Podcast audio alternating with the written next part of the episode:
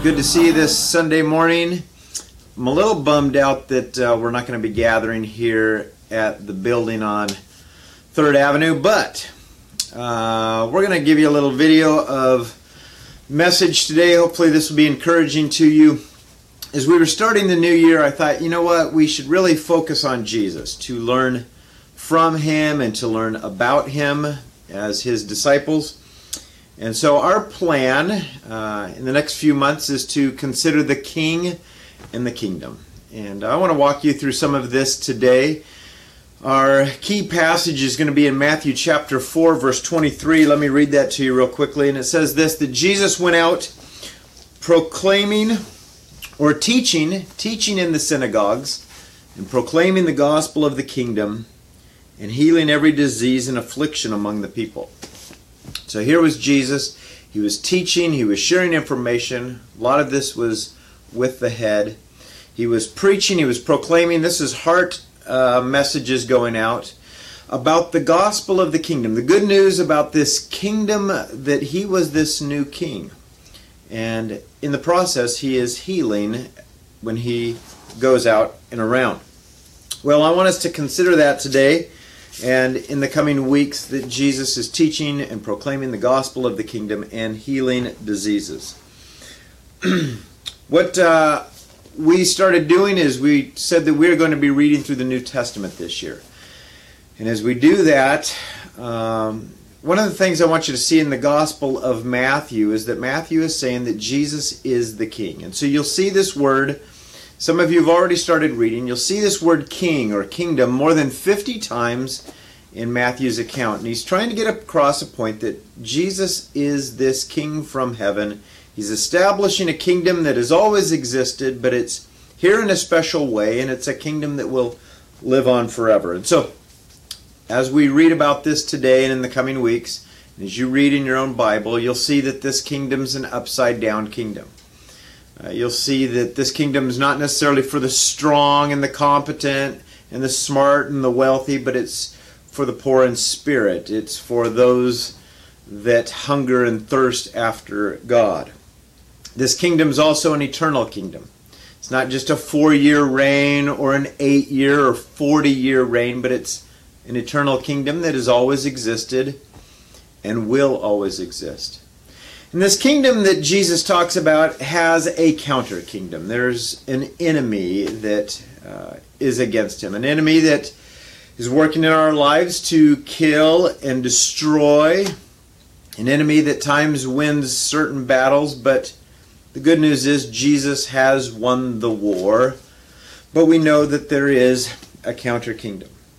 Well, today I want to share with you a passage from chapter 8, and so hope you have your Bibles with you. Uh, my plan is for the next couple months that we would go over a passage with you that you would be reading this next week. And so if you're reading with our reading plan, this next week you will see chapter 8. And what I'd like to do is go over some of that with you today. And we'll do that each of the following Sundays, that we would go over something, and then later that week you would be reading this. So if you have your Bibles, turn with me to uh, Matthew chapter 8. And I want to show you this. I want to show you that Jesus is a king who has authority. If you look at uh, chapter 7, verse 28, the last verse before chapter 8, Jesus had been teaching this message we call the Sermon on the Mount. And after he finishes this, it says that the people saw that Jesus had authority. He spoke with authority more than the regular teachers who are, who are out there. And so Jesus certainly spoke as one who is from God, not just a smart person, not someone who is just a great speaker, but he had special authority from God. And as we get to chapter 8, I want you to see that Jesus has authority.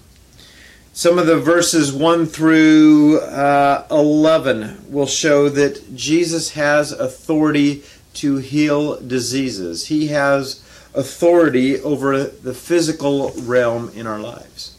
Certainly, he has authority to call followers. He says, Come follow me. And people just drop what they're doing and they follow him. Jesus has authority over nature. This is a different kind of king. You'll see in chapter 8 that he speaks to a storm and he says, Stop. And the storm stops. This is a different king. And then at the end of chapter 8, you'll see that he has authority over spiritual forces as well. He has the authority to speak into individuals who are possessed by demons, and the demons are forced to leave. Well, this new king, and in his kingdom, he has authority. What I'd like to do today is walk through some of this starting at verse 5. Let me read this to you and share some of this. And it says this in verse 5 that when Jesus had entered Capernaum, a centurion came forward to him, appealing to him, Lord, my servant is lying paralyzed at home, suffering terribly. Now, one of the advantages we have of just reading one chapter a day is that you could read a small enough portion that you could take some time and write down your questions, investigate this. We're going to be offering Sunday morning classes where you can share this with people. But take time to grab out a study Bible or Google some of this. What's Capernaum? It's really the uh, stomping grounds for Jesus near the Sea of Galilee where he centered his mission. You could look up things like, well, what's a centurion? And this was a Roman soldier uh, who had authority over a hundred other soldiers. And these are important in this story because a Roman centurion comes to Jesus, one who has authority over a hundred men. Really, this is an enemy to the Jewish people. These are the ones that are oppressing the Jews. And this Roman centurion comes to Jesus and says, Lord, He's saying, Jesus, I, I see something in you that I think you are a king. I, I, I appeal to Herod and to Caesar, but I think, Jesus, you're a master, and I have an issue, and I think you would have the answer to this. So I'm looking at this story. I think it's pretty fascinating that uh, sometimes God will allow difficulties in our life to call us to cry out to Jesus, doesn't He? If everything were good in our lives, if God allowed everything to be great in our life, we would never cry out to Jesus. If this Roman centurion's life was just perfect, he would never go to Jesus, never declare him as the Lord, a king. But this centurion has an issue. One of his team is paralyzed, one of his team is suffering terribly. And so he goes to Jesus. And, and so I guess I just want to encourage you this year as you struggle, as you have problems as well, know that God allows some of these so that you would cry out to Jesus. So the centurion says this. He says, Lord, my servant is lying paralyzed at home, suffering terribly. And notice what Jesus says in verse 7. He says this Jesus said to the centurion, I will come and heal him. Jesus responds to this man and says, Okay, I'll drop everything and go. And I think this is important that Jesus isn't just in a castle. He's not just on a throne looking down and saying, You helpless people. Jesus goes and helps him. And Jesus, I want you to know this, is a humble servant. Though he's the king of all creation, he's always existed as king. He says, I'm coming now and my kingdom is near, and he knows that this is a kingdom that is going to last for all eternity. Eh, Jesus is a humble servant to us, and he comes near to us. And he comes near to this man and says, Okay, I will come and heal him. Verse 8, notice this that the centurion replied, Lord. He says it again, You're the master, you're the king. Lord, I'm not worthy to have you come under my roof but only say the word, and my servant will be healed. Lord, I know that you have the authority that you could just say something and it will be done. The centurion says this I too am a man under authority, with soldiers under me. I say to one, Go, and he goes. I say to one, Come, and he comes. I say, Do this, and they do that. The centurion says, I know how this works. I have authority in my word. When I say things, it happens. Jesus, I believe that you have authority too, that if you would just say something, it's going to happen. Verse 10 When Jesus heard this, he marveled.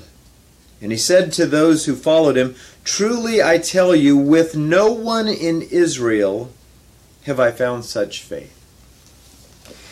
The faith of this centurion blows Jesus away. It impresses Jesus. The people who should have known that Jesus is the Messiah, that he had come from God, they don't get it.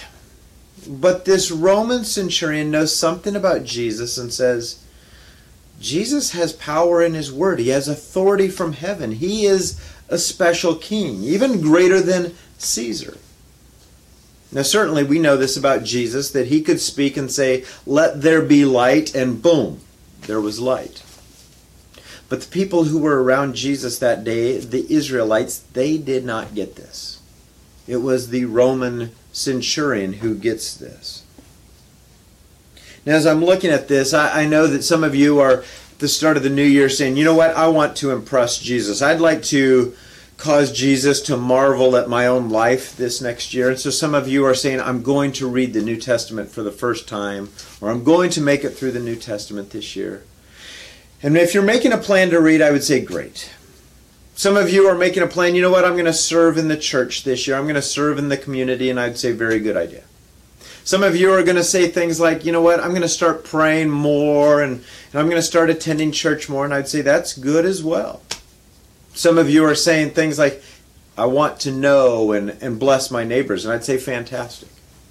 Some of you wrestling with your own heart, and you know, you have some sin issues. You're thinking, you know what, I need some help. I need some counsel. I, I need some ins- uh, assurance of my faith. I need to confess my sins. I'd say, fantastic, go for it.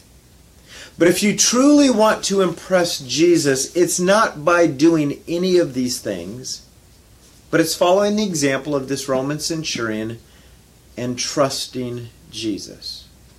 It's trusting Jesus, saying, Jesus, I will read your word, but I believe that as I spend time with your word, you are going to grow me. You see, that kind of faith impresses Jesus. Whether it's serving, you say, I'm going to serve the Lord, great. But you serve the Lord in faith that God is going to work mightily in you and through you. You might be saying, I'm going to pray this year. Pray in faith that God hears you and that God will work through your prayers. Maybe it's, okay, I'm going to get to know and bless my neighbors. Do this in faith that God is using you. If it's growing and saying, you know what, I want to, by the grace of God, conquer a sin, do this in faith knowing that Jesus can heal you. It's not your willpower that's going to bring success, but it's going to be the power of Jesus. And this kind of faith is what honors the Lord. Here's a passage to write down, to look up, and to memorize. Hebrews chapter 11, verse 6 says, Without faith, it's impossible to please God. Because anyone who comes to him must believe that he exists and that he rewards those who earnestly seek him. I think it's interesting that it took this Roman centurion, this enemy of the Jews to have faith in Jesus and to give an example to us. You want to honor Jesus this year? I'm glad that you want to read and serve and do these things, but the key is that we would have faith that Jesus is the King. The key is that we would have faith that Jesus does the impossible. The key is that Jesus is the one we trust. Proverbs chapter 3, verses 5 and 6 says this Trust in the Lord with all your heart. Lean not on your own understanding. In all your ways, acknowledge Him. I think this is the key to victory in the Christian life is that we trust Jesus. And God's going to allow difficulties in your life to say, Would you trust me again? It's not just reading more, it's not just praying more, it's not just serving more, but it's trusting Jesus in all of these things. And it's this faith that Jesus marvels at. Go to verse 11, if you would, as we finish this passage up. And Jesus says this I tell you, many will come from the east and the west and recline at table with Abraham, Isaac, and Jacob in the kingdom of heaven. Again, here's this idea of the kingdom. They're going to be those that come from Rome and Albany, Oregon, and from all over the world, and they will be at this kingdom with Abraham, Isaac, and Jacob. And they will do this because of their faith. Verse 12 While the sons of the kingdom, and he's speaking about the Israelites, while the sons of the kingdom will be thrown into outer darkness, in that place there will be weeping and gnashing of teeth. And then to the centurion, Jesus said, Go. Go ahead. Let it be done for you as you have believed. Your faith was remarkable, is what Jesus is saying to him. The Israelites at the day, they were missing Jesus. They were not placing their faith in him.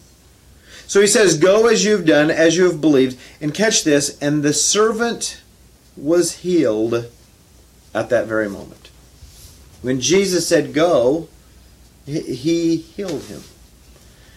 As I look at this story and as I look at our year this next year, I think the key to this is faith. Here's the King Jesus. He has authority. He has authority to speak into your life and, and to uh, rule over nature and spiritual forces and your sicknesses in every aspect of our lives. And the question is will you trust Him? Will you and I have faith that Jesus will grow us as we spend time with His Word? Will you have faith that Jesus is going to work miraculously in you and through you for His glory? It's not dependent on us. Even making of this video today, it's like, okay, have we done everything right? And the reality is, we ultimately have to trust Jesus the Roman centurion did this and went home and found out, wow, my servant has been healed. This is phenomenal. Jesus, yes, he is the king. He has power. And the key was faith. So as I look at this, I want to encourage you and encourage my own heart that this year, as we read, as we serve the Lord, as we follow him, the key is that we would have faith in Jesus. Some trust in chariots, some in horses, is what the psalmist says. But we trust in the name of the Lord our God. We have faith in this king and in his kingdom. So this week, as you read chapter 8, you're going to read more of these stories. But know this that it is in faith that is through faith in Jesus Christ where the victory happens. And so I, am looking forward to us reading and growing, trusting in Jesus in all things, that He will work in us and through us for His glory. So this morning, I, I hope this was quick uh, blessing for you as we got to go into God's Word. Hope that you have a great day. Stay warm if you can. Enjoy the beauty of creation. Worship God by talking to Him, trusting in Him resting in Him today. And we believe, we have faith that God is working all things together for good. So God bless you. Look forward to seeing you this next Sunday. God bless you all.